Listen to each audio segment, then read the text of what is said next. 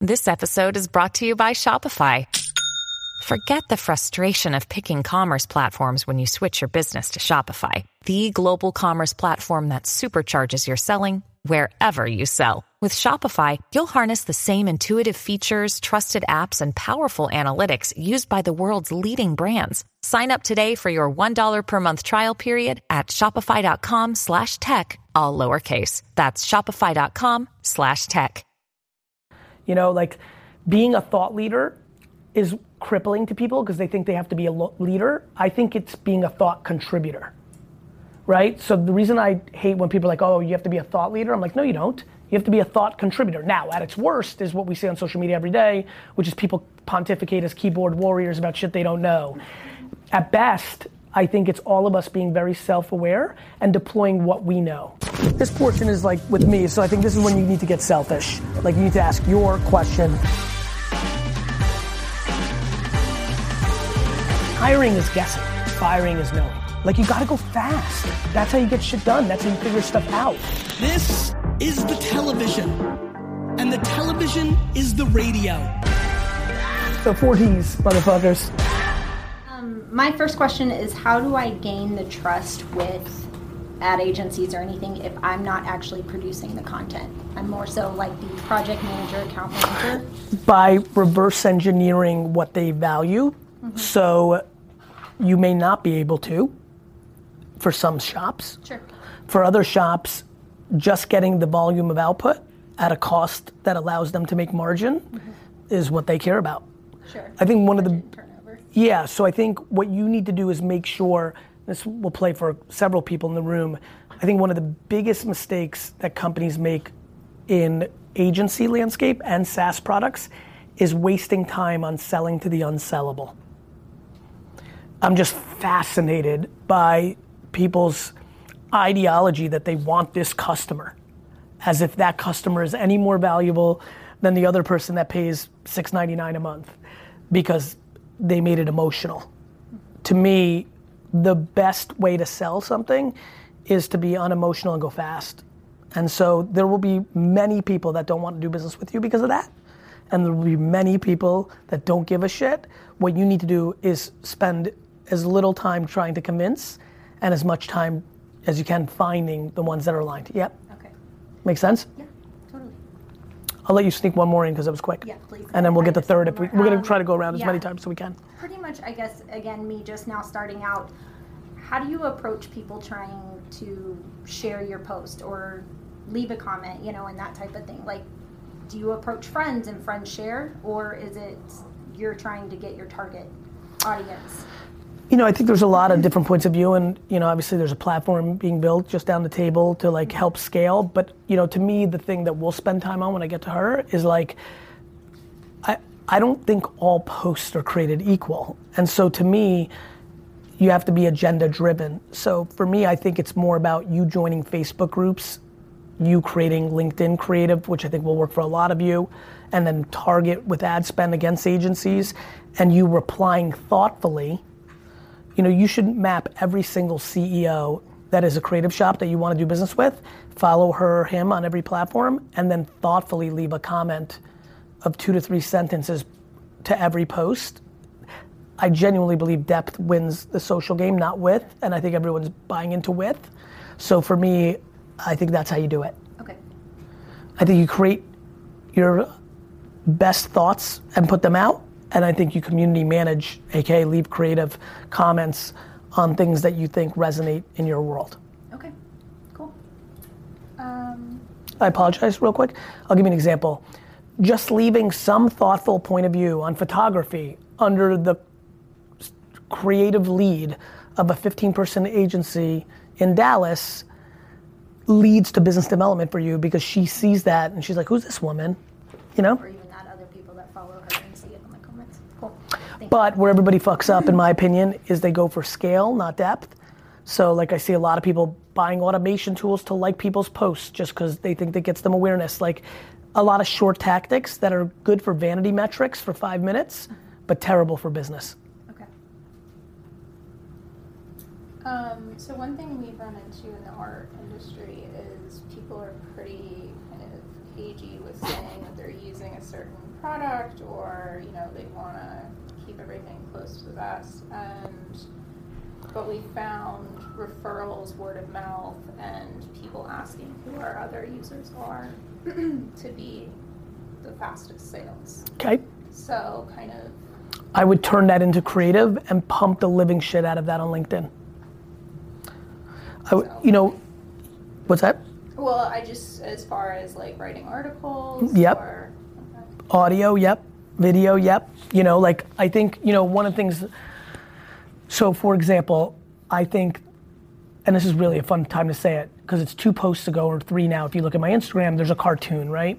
Now, my cartoons have, or comics or whatever you want to call them have done quite well. Ironically, the one that's posted three posts ago is one of my least performing posts in a long, long time, which is perfect because it lets me make my point.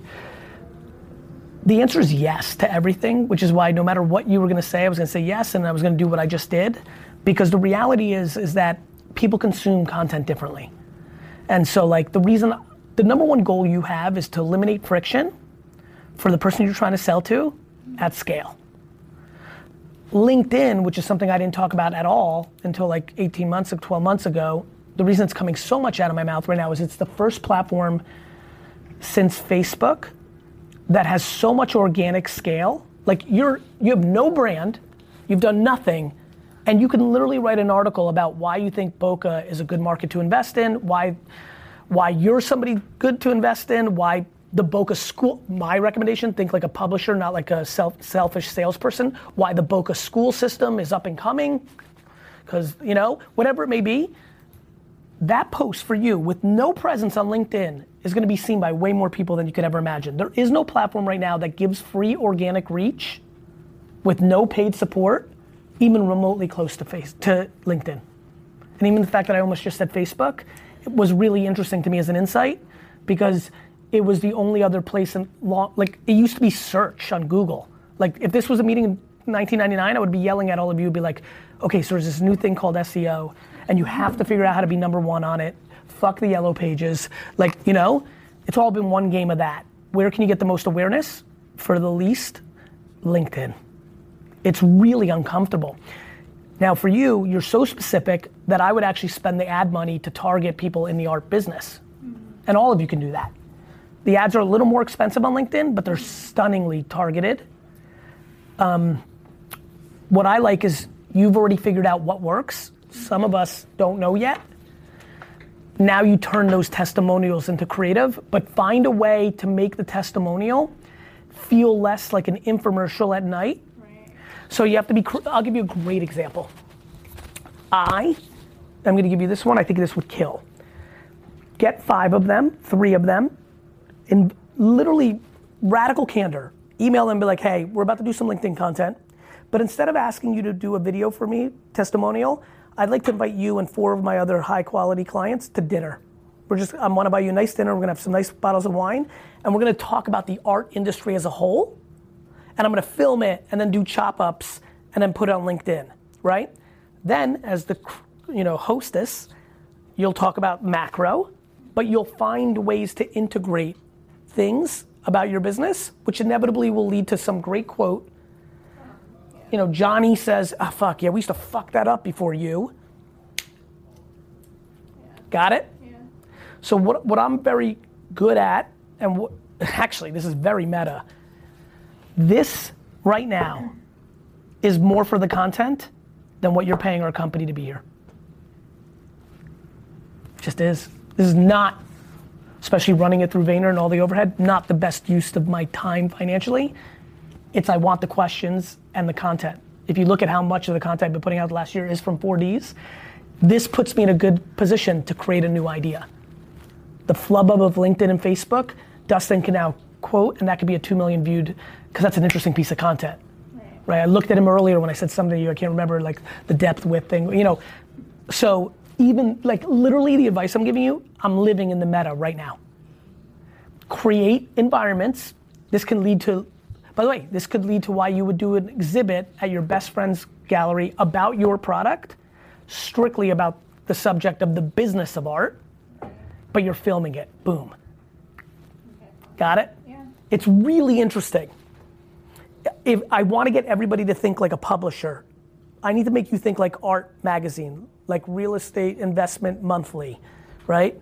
Like Vogue, not like the company you are. Because then you go from a commercial to quality content that actually people want.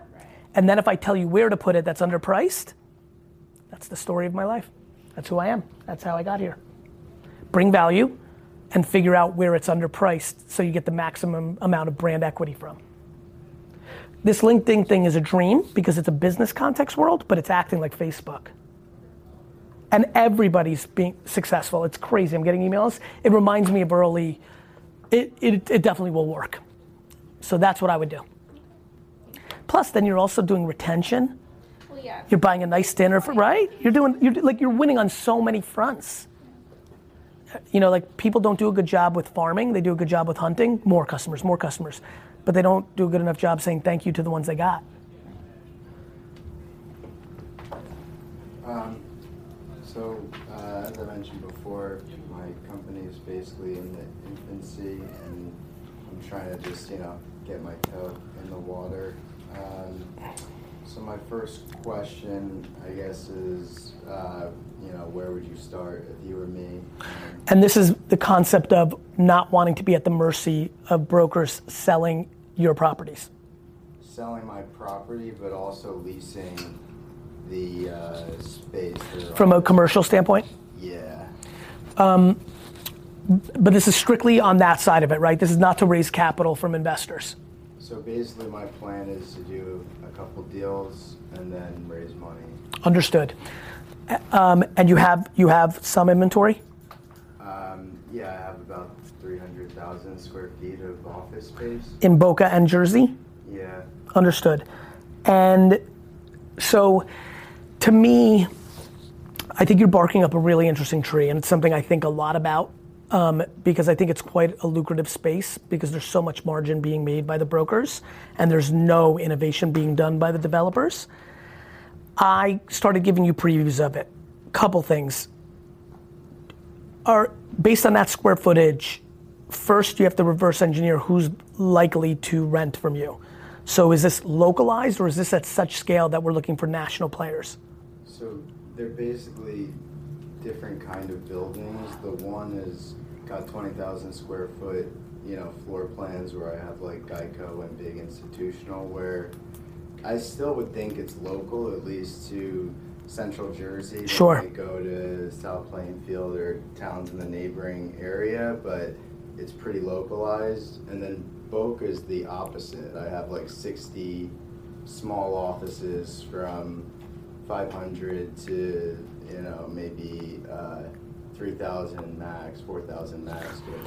And so they're like local business owners. So there's two ways for everybody to go here, and it's a good time to put it into play. We've gone down the path of more of content as a publisher. You either want to become the magazine or the guy or gal they put on the front of the magazine. Right? And and if you think about it, that's what I've done both of, right? For my companies, we're the magazine. For me, Gary Vee, I'm the one on the cover. You know, you're a reserved dude, but I never think that that's a prerequisite to building a personal brand. My biggest fear is that I build, I believe building personal brand, which I view as not charlatan, but more like having a reputation in 1947. Um, I always worry that if I'm the messenger of that advice, that people think that they should do it the way I do it, which is very hyperbole. My energy is pretty over the top. That's my natural energy when I'm on camera or on stage. Um, but I think that um, I think that you have to make a decision of one or the other or both. And by the way, that goes for both of you as well. You know, like being a thought leader is crippling to people because they think they have to be a leader. I think it's being a thought contributor. Right? So the reason I hate when people are like, oh, you have to be a thought leader, I'm like, no, you don't. You have to be a thought contributor. Now, at its worst is what we see on social media every day, which is people pontificate as keyboard warriors about shit they don't know. At best, I think it's all of us being very self-aware and deploying what we know, right? So you're young, is this is this a business you started as a family business? This is what is this?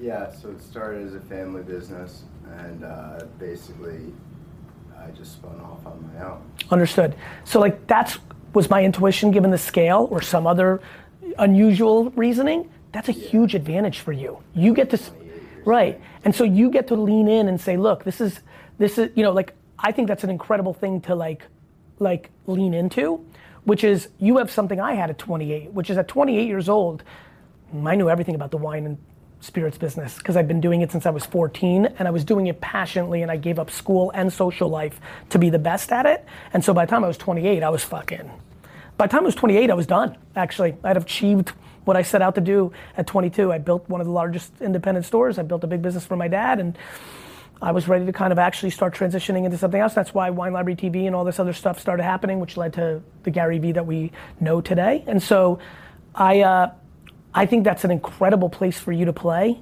You know, you can, but you have to be self-aware, and you don't have to build a personal brand. If we're going to build it through the company's name because you're more comfortable with that, then I think you need to produce a show or content, either a running podcast, which again doesn't even have to be you, preferably you, because when you lose the star, that's a problem. I think it's a, has. So I'm a very big. So Boca, I'm very interested in. I'll tell you why. I think if you started a podcast called the Boca Small Business Forum, you would crush. You. St- this is something my te- everybody. I know Nick and uh, I know you guys have heard this multiple times the high school party concept, which is if you host it, you have the leverage. So it was always fascinating. Alan Shuttlebauer, big shout out Alan, did it in my high school. Took advantage of his parents, parents not being around, threw the parties, went from a C plus, he was B minus when he first came, but went right to an A popularity because he hosted the party. Again, whether it's you or some other way you do it, if you have the Boca Business Podcast and you now are inviting other businesses like like the queen bee that's been there for 54 years is the baker or the real estate agent or whoever right? The guy who's got the sailing company like you host the party. Within five six months you have the podcast that every smb in boca is listening to aspiring to be on but what it really becomes is a gateway drug to you leasing out your space you don't have to mention it once and you'll lease it out Yeah, because you you don't have to mention it once. They're just gonna be like, who is that kid? Oh, he owns a lot. You know, like it's so. I always tell people, let your profile do your selling. Put out a lot of value in your content. If people like it, they're gonna click your URL in your Instagram. Let your profile do your selling. So, I think those are the themes that I'm thinking. and the platform you suggest. I love the idea. You guys haven't done the personal brand part yet, the like the content tree. So like, every, I will push everybody to podcasts like you would not believe, even more than video, because I think video is a bigger mental and infrastructural jump for many. I love podcasts because of the following: you do a podcast, you film the podcast, which gives you video. You get the guest's audience when they're a guest, because they're going to promote it, bringing you awareness. I'm obsessed. And so, how how would you come up with content for the Interview. podcast? That's the best part. Just I'm good at what I do and do something almost no. If you look at the top 100 podcasts, outside of like shows that are scripted, like Serial, the amount of individual humans who have a podcast where they don't interview somebody in the top 500 is almost non-existent. It's like me. And I don't, I haven't done enough homework, but like maybe uh, just not a lot. I'm trying to think who does a straight talking, no other guest. I don't know. Nonetheless, podcasts are fucking layup. Especially if you go my route and level up and make it broader. The Boca Business Podcast. The first person can be the fucking third generational guy who's 58 who owns the boat company in town that's been crushing for years. And when you email him on LinkedIn or his email and say, hey, John, do you want to be the first guest on the Boca Business Podcast? The answer is yes. Because John's not being asked by anybody to be on a podcast. Mm-hmm. Got it? And then literally the content's a piece of cake. So, John, tell us about how you got started. So, John, what's happening now? How's Boca changed in the last, like, you're fucking 40 minutes done before you even started, asking four questions and going to sleep. Yeah. So, what do you think? You know, like about maybe expanding it to like Palm Beach County, that we have. Yep. Fuck, to be frank, depending on your ambitions and skill set, make it Florida. Yeah, South Florida or something. I'll push you to America. I just need to know what your ambitions and capabilities are. Does that make sense? Yeah. I love hyper local, because I think it creates depth of results in a very narrow place. But I love national. If you've got the fucking juice, go. You know? Yeah. Then you put the podcast on all the platforms, which is very easy. You can Google it or we can tell you. That's just like record, upload, Spotify, SoundCloud, you know, iTunes, you know, Stitcher. But then if you record it, and let's get it straight here. For the first eight years of my career, I didn't have a team.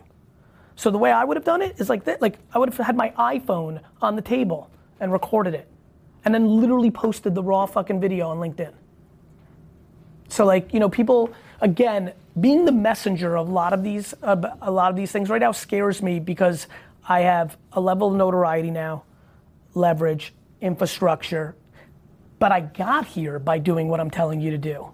So in another life, I was a rock and roll DJ. Amazing. My last gig was broadcasting to 20 million listeners a day for XM. That's crazy. So I have some of that. That in you. Uh, yeah. That's good. I mean, look, that's as you know, like to me, I hope people don't shy away from that. You should triple down on that. It's the top of the funnel. I do. Like so Good. whether it's pitching or blogging Sure. or interviews, we do Good. Good. Um, which is great. Like my team calls me Kately, Kately from Lately, like this whole thing, right? Okay. So Love it. I have a couple of questions, and maybe one is short. So we can No worries. one later. But Yep. one is I do a video of the day that, um, in addition to other videoing, this is a minute long roughly, and it goes to our Facebook profile. Mostly exclusively, sometimes elsewhere. It's just me holding my phone, and I say it's a day in the life of a startup entrepreneur. Love. And I share. Whatever. Yeah. Today I was at VaynerMedia. Yeah, exactly. Uh, And it's usually some kind of real deep insight. So one of the things that I love about radio and podcast is the pulling back the black curtain and giving people like that access to. That's where the theater of the mind comes into me. Of course, I've been in a million green rooms, so I, I like that, and I've learned that my audience likes that as well. So we use that video to give people that behind-the-scenes look of like what it's like, and it's you know, female entrepreneurship is hot. Of course, of course, which is great. And so we sometimes put it on Instagram. Once in a while, if it's super short, on Twitter. But I'm thinking about LinkedIn, of course. You have to put it everywhere. You know that, right? Well, the LinkedIn is that we haven't because I'm concerned. You have to put it everywhere, contextually post produced for everywhere. So he- let me. Uh, yes, and here's why I haven't been on LinkedIn. And this is what I want to ask because it sometimes it's not very investor friendly. Because sometimes I'm really honest. You're That's where they all are. no. Just do it. Yeah, that, that to me is like cool. First of all, let me give you great advice. Any investor that won't want to invest in you because it's not investor friendly is not somebody you would have won with anyway. It's not your DNA. It's like me thinking about that shit. Got it? Just put it out there. You want to hear something even better? It's going to help you. What it's going to actually do is keep those investors away, which is going to save you three to eight bullshit meetings that are going to cost you time in the future. It's probably going to make the investor that you actually want come to you instead of you going to her or him. That's easy. You understand? Yes. This this is a big game of wanting knows, and that's where everyone's getting confused. Yeah, yeah. Think about what I'm doing. I'm super not friendly to a lot of things too. Patriot fans don't want to work with me. You know, people that don't like cursing. you know, much easier. so it really will help you. Okay. Thank you. You're welcome. So, first question. Um, so the construction industry is rather behind on when it comes to technology. Um, That's your advantage. Yeah. So, so how do we sell to the companies and, you know, Similar to what I gave her. big companies, the related, the Skanskas, the, you know, Well, those companies, you know, because uh, I know with related, they're super sophisticated. oh yeah, So they're not behind. You know, they'll be able, like to me, the biggest companies will judge you on merit. Like what's what are they using alternatively? Whether there's a direct competitor or not. Do, is there a legacy tech competitor which everybody deals with? Or like we did with Resy with OpenTable, right? We, we just had a really big exit to American Express, big win, you know, for us. We had to deal with OpenTable. There was a legacy, and that was bad. Restaurants were further along, had infrastructure, um, but we innovated and made a better product. Other things, Buddy Media, right? Back to your world, like you know, an investment that I did well with. Not even I gave a quote to and got a lot of shares and did extremely well. Mike Lazerow won because it was first, but he got a lot of no's. Like Vayner, Vayner got an ungodly amount of no's 2009 to 2014, just because people didn't even believe in social. Now they believe in it, but they try to look at it. In di- they look at it in different ways, and our no's come from the way they look at it, not don't believe in it at all. Related and others are sophisticated enough to know if there is technology. Is an Excel sheet and a piece of paper better than paying you, or are you perfect? I think the long tail is where it gets a little bit more interesting, where there is pushback. Because a lot of, you know, like a lot of the people that are in the fields are old school and they like to do things the old school way and, you know, they don't, even if the technology's good, they're just stubborn and don't want to use it. It's the story of human beings. Every industry has that. My dad didn't take credit cards or have a computerized register when I first started. I use it. You know, right. You have to have patience for the 28 year olds to take control, or you need to be smart and not bang your head against the steel pillar to the people that won't say no and find the five. What you, what I'd be looking for, I would do homework on this. If I was your partner, I'd be like, okay, sales plan. Hey, you know, because I'd come in and I don't know anything. I'd be like, hey, can we get somebody to get a list of every family, family centric you know, organization that already now has the daughter or son that's under 40 in the business. Give me that list. I'd be like, okay, then right? Then I would look at that list and be like, okay, in order of size or close to us, I'm like, all right, let's go to Martinis because Sarah Martini's now in the business. She's 29. We've done the intel. She's worked there. She left. She went to business school. She came back to the family biz. She's there. She inevitably is going to be more open to this conversation. The end. And they're all named in sons. Right. Kidding. I met one and daughters the other day. Good company. Yeah, it was awesome. This old school dude and three daughters. They're fucking. I was like, literally, my first piece of advice to them was like, you need a show on Bravo. Fuck the construction company. And you would put content, uh, like what kind of content? Uh, I would make saving money, saving no, time, yes, but I would make jokes. make it comedic and funny. I have found a lot of success in areas that are more like what I come. I come from the liquor business. I come from the construction business. We just didn't build things. We sold liquor. It was that. And I think one of the fun things about those real old school businesses is jokes. Like I would probably, I never give this advice, but I'm giving it to you. I'd probably get some, you know, NYU actors and actresses and literally reenact scenes from the field that are just cliche that could go viral within the community. It's funny. I got really upset the other day at the airport because somebody was being really rude to an airline employee, and just you know sometimes things click. And I made this video, super narrow. I, I go pretty general with my content these days, but it was like airline employee stuff. So we posted it. We did whatever it did. Did fine. I think pretty solid actually for narrow. Ran some ads. Ran some ads against employees of that world because I can tell you right now, I ran through LAX yesterday and fucking was like put on like I I think I could like it was unbelievable. Like 20 different airline employees were like, "Oh, thank you so much." it like penetrated the subculture. So I think could ha- you're one funny video away from cliche. We could all of us are picturing the guys in the video now doing some dumb shit on a piece of paper. The wind comes along and takes the paper. Like just literally reenact or do it in cartoon form. I think it would work. Facebook will work for you because that community is on that platform. right.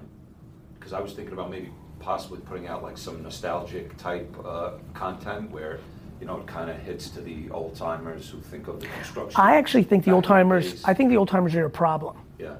I think you're making content for 28 year old Sally and for the decision makers in comedic form and information form. Save money, same time. They know that. The 32 year old CFO in now all these companies or accountant, you know, they know. They just don't have the leverage to make the move. You need to, but they but they make the call. Like ultimately in these cliche examples, you know, Junior Sons makes the call. Right. You're not gonna win fucking 63 year old Sal ever. Because they're not going to change. Just, Fuck you. Computer, that's all bullshit. You see these hands? Right? You know, you know. I'm telling you right now, It's advice I've been giving for the last couple years. I get more emails about don't sell to the unsellable and how it changed a business that was doing two million a year for 14 fucking years, and now they're doing five because they stopped beating their fucking head against things that aren't gonna happen. It's friction. Especially when it goes that old school. Because we're now into what I call religion. It's an emotional decision. They don't understand it. They got four more years into retirement, and I'm not gonna fucking deal with that bullshit. I don't fucking use. I barely know how to use my phone. Get out of here. You're gonna fucking make me use this shit. So target the people that are coming. By the time I figure out how to use it, I'll be slow. Right. Right? You say it's gonna save me time? No, it's not. I don't fucking understand how to use this shit. I can give you it all because I live it. I see it. And not just the people who are coming in though, because we learned this, is the people who can say, Dad, dumbass, we have to go. Because if it's just a kid, they're not gonna listen to a punk, that punk kid. Yeah, and, and eight out of ten times they don't even listen to the smart kid. Back to beating your head. Once I found out Sarah's in the business, you go and have that meeting, and you figure out real quick that Sarah has no say, you're out. And Sarah has no say eight out of ten times. So like you're dealing with a very small window. The biggest boys and girls, and then family dynamics where you get lucky two out of ten times. That's it. That's your business. Which is great. If you actually know that and focus on that, you can build a real business. And the main platforms, you would say Facebook, LinkedIn. Facebook will really work for the community. You might want to start a Facebook group of construction companies. I'm very hot on Facebook groups. That's what Facebook proper is becoming. So starting a group and maybe again, notice where I'm about to go, similar to what I gave you. Make it the Northeast Construction Consortium. That's the name of it. Here's where we talk about modernizing our industry. See where I'm going? Right. All of a sudden you're like on a nonprofit, not your own business. And if and then if you don't spam them with like, oh, the only reason you want me in this group is to pitch your shit, they're gonna find. I'm telling you right now, they will bring value. They will find you. Because that's what I don't want to do. I don't want to be like a pushy. So don't. come off as pushy So don't. you know, Well, what if the people that they're doing the projects for are the pushy ones? They're forcing their construction guys to use this app because it's saving them time and therefore saving them time on projects. Right, but I would rather them do that, not be the one that's, you know. So then you give the people, the projects, the real estate people, the developers, Right. the incentive that, hey, this is gonna save you time, force your construction guys to use it. You can definitely sell through that channel. Thank you. You're welcome. Awesome. Being in a dual sided marketplace and our audiences are very different in what value props resonate with them. So, in thinking about creating content, is it creating content for each Both, of these? yep. Or finding a common No. thread that can. Okay. There's no common thread between Republicans and Democrats right now. And that's what you have in a two-way. Mar- drivers of Uber and Uber drivers don't have a common thread. from Uber. So you know. And so, sorry, I, to get more specific, Please. on the business side, um, someone who's like an enterprise account, like an Aramark or a Sodexo, versus a caterer, have really different needs, and Yes. the value props resonate really differently Correct. with them. So if we have, you know, like ten of them, is it creating different content for each Yes. each level? Yes. And from everything from long form through our ad content is going to be different. Yes, and the way you target the ads, and inevitably where some things over resonate. So, for example, your Instagram strategy is going to resonate much more with the caterers because they themselves are trying to market on that platform, whereas the only place you can get Aramark is on LinkedIn, or if you decide to go the route of building the food services number one internal B2B podcast. And again, this is why this is such a home run. You you start the food services podcast, literally, and you email the Aramark CMO, and she's saying yes. It's crazy. I can't. I'm gonna say this is why I like the high school party analogy because inevitably, two out of every three people went to a high school where somebody who wasn't the most popular kid junior year became the person that hosted the party and became a lot more popular. It's just something you can understand. Like, oh my God, that's right. Ricky did that. And that's the same thing as like, you can't get in the door at the number five at some of these conglomerates, but then you email cold on LinkedIn the number one CEO and their press person or comms person's like, oh yeah, we want him on more podcasts. And then when it's a literal Florida, you know, that's why, I mean, we have a podcast show in the Gallery Media Group called the CMO Podcast. Just so CMOs keep running through our doors. So I'm eating the food I'm putting down. Yeah, there's like not a space that they're all gathering to have those discussions, so we just create that. You mean in the individual cohorts? Yeah, uh, or as a group even, because like event planners and all of that, it's. Uh, That group, but that's different than. Exactly. Yeah, do not mix them. It won't work. It, there is, if you look at the dynamics of groups or forums or communities, like it needs to be specific. Yeah, personal. It's why so many people are confused by what they don't understand what I do with my content, where I do garage selling and wine and entrepreneurship. They think that that's contradictory to the advice I'm giving. As a human, it's your strength. As a company, it's your weakness. So I have a family business question. My parents own a wholesale cookie company in Mass. I showed them your 4Ds uh, where you were talking to someone in real estate. And aside from the swearing, they were like, cool, high school party, cool, like let's go record a softball game or something locally, but we don't have the manpower, blah, blah, blah. We tried e-commerce and it was great for data on like where in the country people liked the cookies, but shipping was a problem because the cookies kept breaking. We get accounts and they're growing nationally, slowly, penetration in New England and Northeast. Um, so how do we use social media aside from being hyper local, which is a given in New England, but like just to get interest for other people elsewhere so they can ask their stores in Florida. So? Sonic restaurants, Yeah. the which is a client, ironically, of Vayner, but even if they weren't, this would. Uh, I don't know if you know this, but for years they were only in the southeast, but they would run commercials in northeast. Cool. Interesting. And so this is the advice I'm giving you. I've always thought that the Sonic move on the on the QSR level was always the smartest B2B distributor and reselling move. Like you could build up so much demand on Facebook, LinkedIn, and Instagram in Arizona by making to prove my point, I would make a Diamondbacks cookie, make it up, and then only market it in Arizona to Diamondback fans and just literally show your. If I was the other son, be like, watch this, and in hundred days, inbound inquiries to carry it, it. So like manifest the target. manifest or- through execution. That's why. That's why. I said something about the secret the other day, like fuck the secret, you know that book, like you, you know, and people got really mad. They're like, Gary, manifestation is real. I'm like, because you did something behind it. like I also have a goal. It's called buying the, you know, are you gonna say that buying the New York Jets was a manifestation? No, I yes, I said it, but it was because I was doing things. Yeah, so yes, manifesting through very tactical. You know, you could even target actual retailers. You guys could thoughtfully sit down and say, okay, in Minnesota, there's this great family gourmet chain of 11 locations. Like if I was a wine producer, just to give a comp, I would try to get to Kappy's or Martignetti's in Mass. I'd try to get to Haskell's in Minnesota. Like you could get real thoughtful. I mean, you can get so crazy when you actually make the co- the the the, the uh, cookie. Martignetti's and Kappy's are two big chains in Mass for liquor. You could literally create a cookie called the Cap, market the fuck out of it, and then just target ads to employees of Kappy's, and inevitably they're gonna be like, "Holy shit!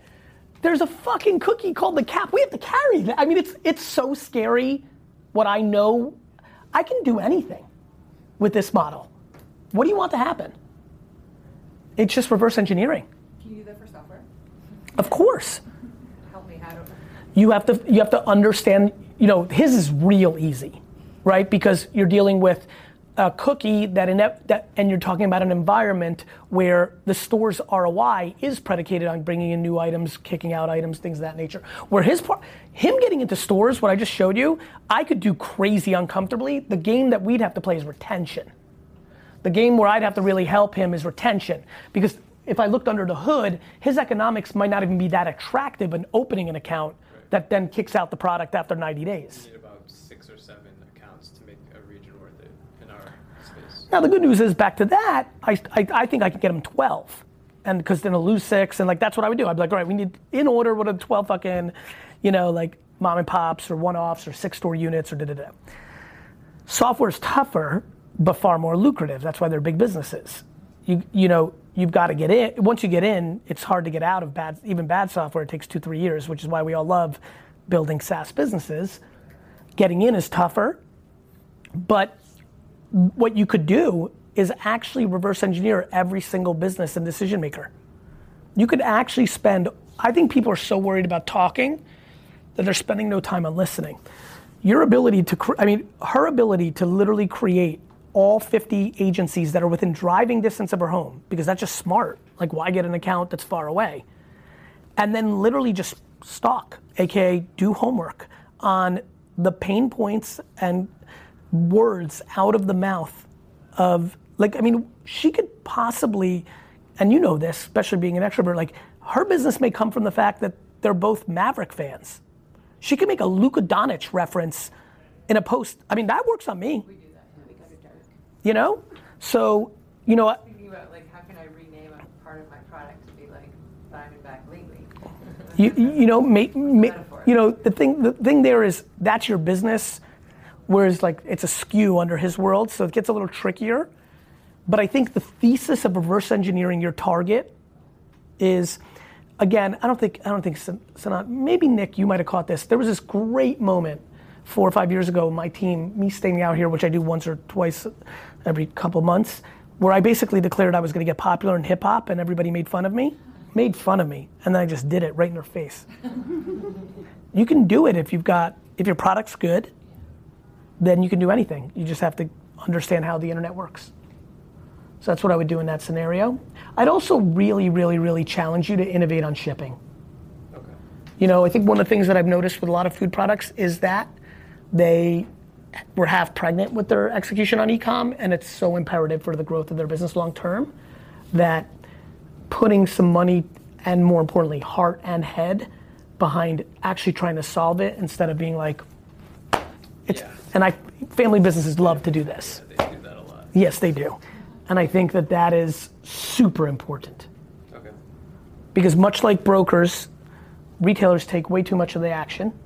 Yep. You don't want them to have control. And you don't want somebody to come along. For a small business, one account can handle a large percentage of your. Scary, Yeah. scary. Cool. Thank you. Let's keep it going. Let's go freeform. Raise your hand. Go ahead. So back to our earlier conversation, with the auto-generated content, we uh, believe that humans and AI should work in partnership because as you know, marketing is emotion and you buy on emotion, you can Couldn't agree more. So each of the posts, you can edit them and humanize them, right? You can optimize them. So what I saw. And do you guys tell them that that is the best practice? Yes, we do. Good. Keep going. So, but we started doing it more because um, one of the things I have is I have all my interns, as soon as someone becomes a customer or even when they become a lead, they connect with them on LinkedIn for me or follow them on Twitter. And so I actually, A, get Watch. that, and then also I'm watching, right? So I could see that they were pushing the button and letting the content rip. And if you put garbage in, it's garbage out, right? So, 100%. And I was like, oh, guys, this is just basic 101 grammar sometimes. We don't even, we, we believe in it so much, we don't automate anything. Even though we think that that's inefficient and should, but I've been so passionate to build the religion of context, not automated scale, that if I did it now, now the company would be thoughtful about it. If I did it first, it'd be like everybody else in the world and 99% of your clients. And we just met with Facebook, 99% of what celebrities do. Like everybody wants automation. Nobody actually wants to build a meaningful relationship. They just want the likes and the sales.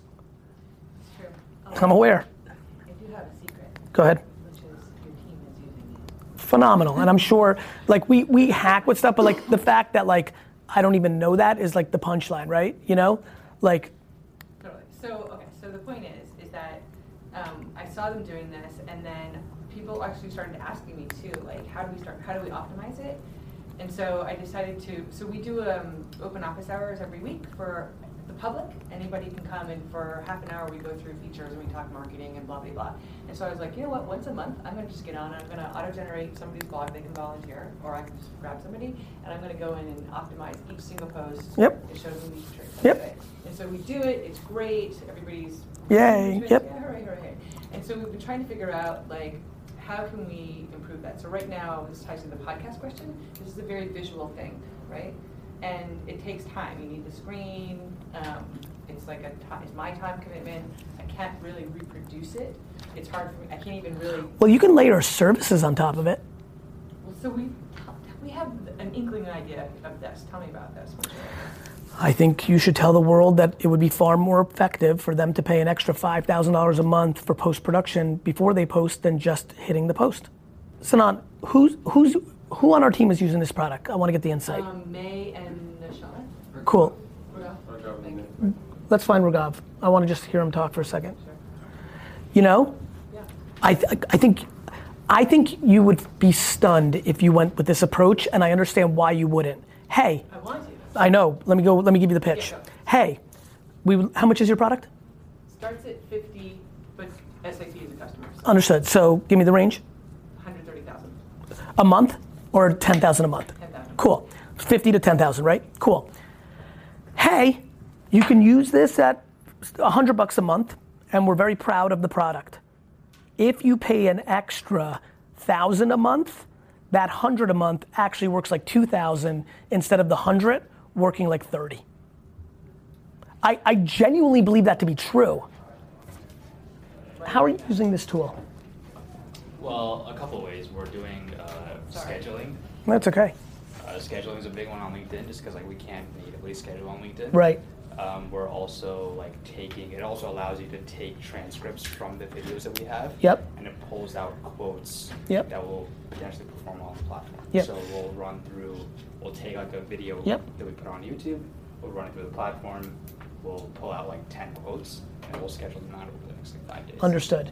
And how'd you find it? Um, it was. Do you remember?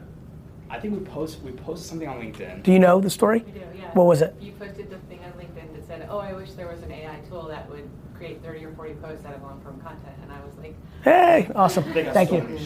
I'm sure. Yeah. Awesome. Thank you. Yep.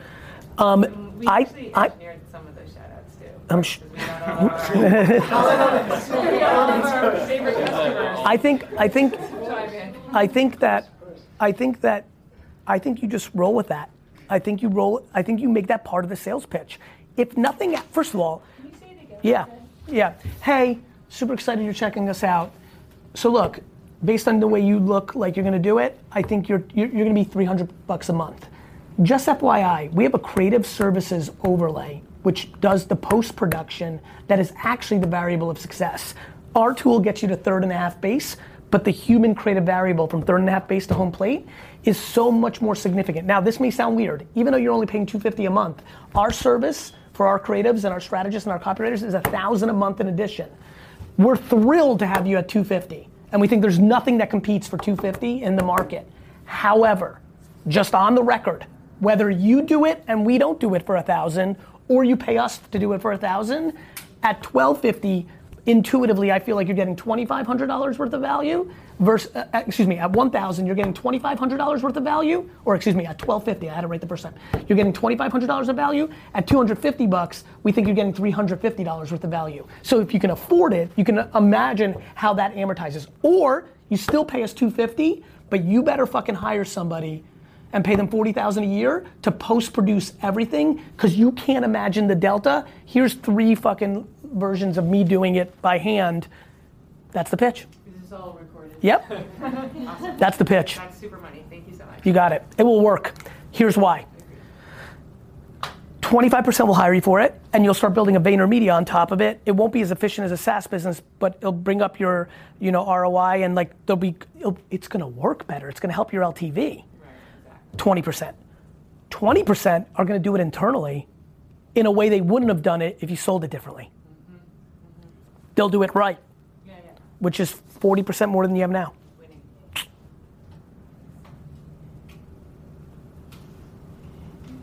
Okay.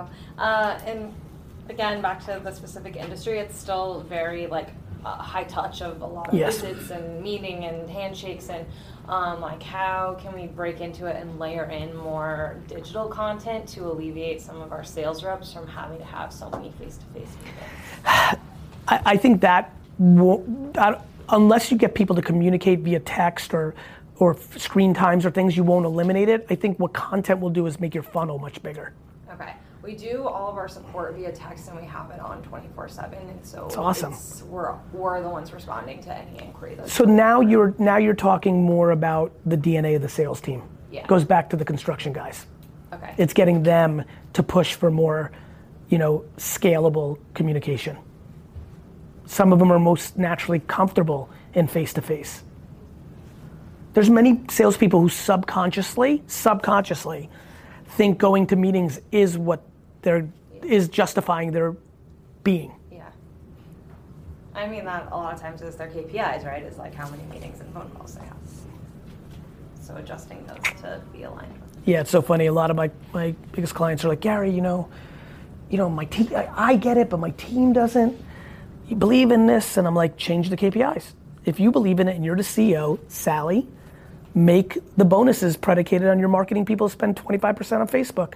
I have a funny feeling if their personal bonus is tied to a requirement of spending 25% of the money on Facebook, like it's unbelievable watching leaders pu- push the envelope on their employees. To your point, which was I'm glad you picked up on so quickly, change the KPIs. It's so fun to like companies that bonus. We don't really do that here, but like you have full control. You can make people do whatever the fuck you want. You guys don't do bonuses here? We have a couple of different things in place for like the heads of the offices and some of the Vayner. I think the Sasha group is taking a different approach with James because he comes from that ecosystem. I'm letting him do that with these guys. So like we're starting to have some, but like I've always bonuses scare me as a macro because I I'm worried about a disconnect. I'm worried about you know Nick and I him being on a arbitrary bonus structure. I mean some things are black and white, but even that scares me because if you're if you're doing it just completely on a financial KPI, people's behaviors become so erratic and often don't map to the culture or the gray or the long term that I'm trying to build. So it's inherently against it. And then the only other way to do it for me is subjective. But then you're then he's walking in thinking he should get 22k in bonus and I'm thinking 13 and that's fine because that's not a super big a part but literally I just had somebody and this is a raise cycle they're walking in they think they deserve a $100,000 raise and I think they deserve a $5,000 raise and that's real that literally just happened and I'm like that's going to be tricky I'm like, yeah, I'll get back to you. Fucking like, you know, like uh, I don't know where I'm. You know, literally walked down. like, oh, man, I got a lot of thinking to do. What's gonna happen here? So, you know, We don't give bonuses either, but that's because we haven't been able to afford to in the budget. I get it. But it's also seems to be working, which is, you know, so I had, of course, tons of investors who are like, what the hell, when you have a bonus system yourself? And I'm like, I mean, any source of that's it. Yeah, I mean, investors are Excel sheet, Goldman Sachs, you know, business school junkies. They just think it's right. It actually leads to incredibly bad human behavior. And if you competitive, it just leads to people have to live, and they have factored in the max of their bonus. First of all, people don't know how to save money. Like, if you have an employee who literally has an arbitrary bonus between 15 and 50,000, she's living with the 50,000 in mind. Then it comes and you give her 26 because you had a bad year she was just okay. She's like, fuck. She's like, I've, my credit card bill is not getting paid off. Like, it's just crazy. People don't factor real into theory. I, I always go here when I get in this mindset. I always implore people to read Marxism and communism on paper. It sounds remarkable. Every person at VaynerMedia would love it. It's extremely socially liberal. It just isn't inherently human. Some things are better on paper. And business became one to one dimensional. And finally, I see some of the tide turning, starting to have EQ and gray conversations. But in the rise of finance and startup, it was run by an old boys club of, you know, Harvard Business School told me this. See ya. Just not my thing. On the investor side, Yeah. like we do some specific marketing to investors. Smart. Um, I was going to ask if you thought that was a viable strategy or just It is the strategy. marketing? Okay. I, th- I, I couldn't be more bullish on that for somebody who's raising capital. Always be putting out content to raise capital so that when you have to raise capital, you're on third base, not fucking the dugout. Couldn't be super bullish on it. So we actually took our um, investors' emails and ran them through Facebook and did paid ads. I actually think the other thing you guys could be doing is already marketing for the exit. Oh yeah. Especially. Like, here's why. Yeah. Here's why. Be on the beach. You know, like just you, you're, it's never the wrong time to take somebody grossly overpaying. Like I, I've always said to everybody, this is never for sale, and if it's for sale, quit. But inherently, there's always a 1% chance in my head. I'm like, well, if Disney realizes this creative machine and they offer me $3 billion tomorrow, it's a wrap. Because it's just too much. It's just not, there's nothing I can, like, you know, I would trick Disney into thinking nobody's gonna quit. Then ev- a lot of people would probably quit because I've been telling them to quit. But I'd fucking figure it out because it's too big of a number and it just, the million dollar man's right. Everybody's got a price. So, like, marketing now for the exit is also a good idea. I don't, I can't imagine that. Um, having a good understanding of who might want to buy you, and then making content about you in a way that lends them to start putting seeds to why they should buy you. Uh, running an article, writing, running a piece of creative that is titled "Why Food Service Companies Should Own All Their Internal Tech." Right. and then subconsciously like it's humans are funny. They're real funny. Like the C, you know the CFO of a board all of a sudden goes we should run it we should have our own internal tech. Who do we use? Quick. Let's buy them. That's what happens. Yeah, it's true. So, uh, in one of the building in New Jersey, I'm redeveloping and I um, am putting COSI in there as a food services. Uh, the construction's supposed to be done in the beginning of 2019. They're gonna move in, you know, February of, oh, excuse me, 2020. And how do you, how would you go about marketing? Like I want, basically the building's half full, so I have about 70,000 square feet of leasing to do. central jers Yeah. and you're and are you trying to think about the notion of how do you market to the other businesses using COSI as like a gateway drug to them considering it Well, I just kind of wanted to get the word out there because there's no food services in the area, meaning there's no downtown. People in the building bring their lunches actually into the office, and I had some janky grab and go, you know, vending machines that I took out of there. And now, you think it's a value prop and might be and might be the reason somebody considers to move exactly? Look, I, I would pound, and I mean pound, the 20 mile radius of your company or this location on LinkedIn. I would pound the living shit out of it. But one more time, because I want to give you good advice. You st- and actually, you already now I remember what you answered.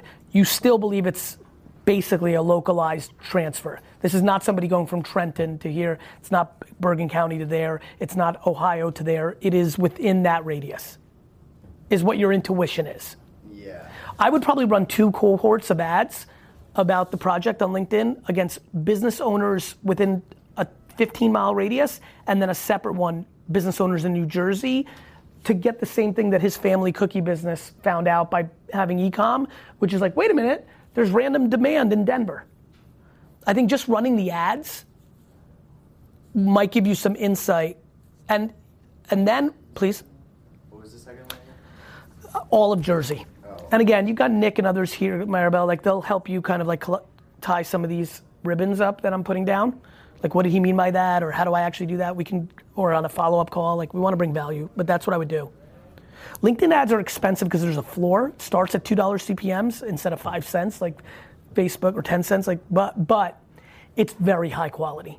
And organic without paid will work. But when you post the, hey, this is one of the, hey, the premier Central Jersey, you know, office space is here now with, you know, if you even made, if you made it a commercial, if you post that organic on your, if you made a page for that building or even on your organic LinkedIn, that could meet, that could hit somebody in Florida.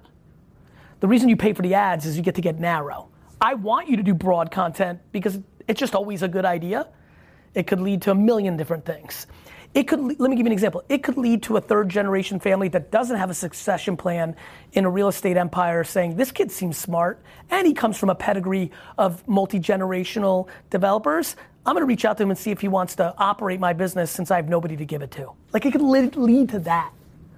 Yeah, that'd be You, do you see where I'm going? Yeah. That's why content done right always is a good idea. It leads to things you're not even thinking about. You saying something thoughtful in a video that was built to get people in Dallas area to work with you may lead to somebody in Oregon reaching out to you and saying, don't do that. We thought that was brilliant. Why don't you become the back end infrastructure for us? And you're like, I did that. I don't want to do that. And they're like, but we'll do this. And you're like, well, that makes it financially worth my time. Like, like, like what I like about the content is it creates you to be open to things you might have not even thought of. That's the brilliance of a volume creative model. The reason I'm smart and have all these insights is because I've created a content machine that led to me listening. It looks like I'm talking, it led to me listening. Right? That's crazy. It is crazy. It's a good one. I made sure Dustin caught it. You know? All the talking has led to a level of listening that gives me such profound consumer insights. I have another question. Go. So, um, Nick was telling us a little bit last night how about you guys stopped your strategy of wasting time on annoying customers. RFPs over uh, inbound. Yeah, which I like. Of course, I love firing annoying customers. But, you know, we're still trying to figure out our funnel and Of course. I'm still young enough that every customer counts uh, almost. No, no, that's right. Letting them go and because they, I actually abandoned a couple people, felt great, but anyways. So, you know, there's a lot of theories about how many calls, many touches or emails, whatever it is, social touches that it takes to get a customer, right? It's 12, 14, like, so if I have these leads and they're, they're qualified, they're pre-qualified, like, taking that metaphor into consideration, like, really, how much time do I want my people trying to reach somebody or trying to convince somebody? Oh, we know that if we get you a demo, I have a fifty percent chance of closing you, like, closing you all the way. Like eighteen percent, sorry, I have an eighteen percent chance of actually closing you as a sale and fifty percent of closing you into a trial. Okay. So demo is good. I want to get you on the phone and say like, hey man, look at my thing. But right now I know that it takes, it can take like twelve reaches out to get that person. Because you're a sales organization right now, not a marketing one, which is okay. It's the story of 99.9% of SaaS products. Yeah. It's Well, just not where I think the white side base is. that you say that because when we market it, it actually happens pretty instantaneously. But it's the sales that doesn't. So you're hundred percent right. I'm aware. So what do I do?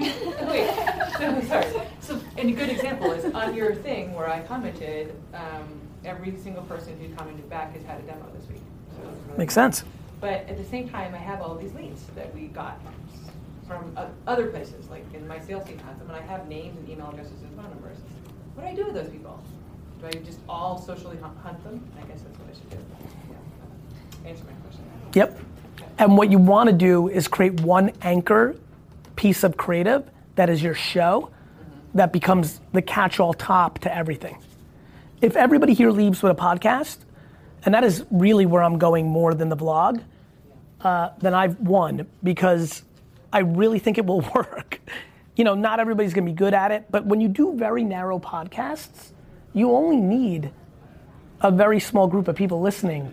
This is not about making the Ask Gary Vee show. You, you get seven people to listen and two become customers. For a lot of you, it's going to be ROI positive.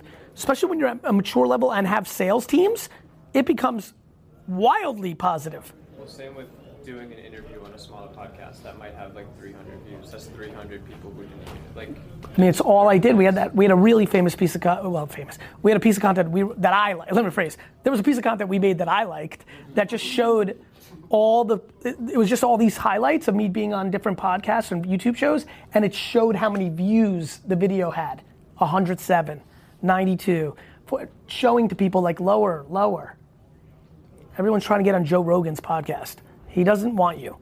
You know, like like you need you need you've got a long way to go before you get there. Let's get on the ones that you can, and more importantly, let's host the one. You're far more likely to host and get somebody way above your skis than you are to get on somebody's show that's bigger than you.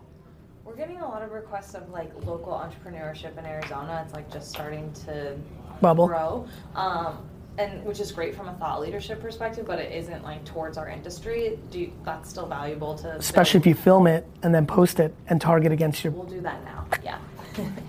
I I do more podcasts now than I used to because I'm filming it and it's giving me content. So even for us, podcast. Being on them is great too. If you record it, even if you're in your off, like I literally record Dustin will record me on a speakerphone doing a podcast. Everything's about content. What about discounts as content though? Like trying to drive incentive with like ten percent, fifteen percent? It's it's sometimes a good short-term sales mechanism, and always a brand dis, a brand detriment. How do you uh, deal with bad publicity? What's the first thing you do? Address it publicly, truthfully, including if I was wrong. It's the only move. There is no other move. There's no laying low. No. Yeah, there is. There is. Actually, that's absolutely, absolutely true. Going into hibernation and waiting for the news cycle to end is an option. But unlike 1949 or 2000 for that matter, it lives on the internet in perpetuity. And more importantly, here, here's the key of making a mistake. Even if you're like on the scummy side of a mistake, America will reward you for the I'm sorry, and then you can just move forward. Like you're such a young kid without knowing anything of why you're asking that question, without knowing anything. Just going all like this is crazy. I said this the other day to somebody. I believe that saying I'm sorry is so revered in our society that sometimes, this is not a joke, I think about making a doing something on purpose that's bad to just say I'm sorry. Because I think net net it would be better. It's true. I, I trained all of my customer service team, which is two people, to always say, I'm sorry no matter what happens. First thing that comes out of every email in their mouth. Yeah. I'm so sorry you had this tough Yeah. experience. Or, you know. And then to that point of like going from smart tactic to deep intent is everything. You know, like there was something, somebody made a mistake here, very senior, with another employee who's not here anymore, got a little ugly. Person said they were sorry in a nice way. And I was like, okay, and now, in a month, I want you to do something that makes them really know you're sorry.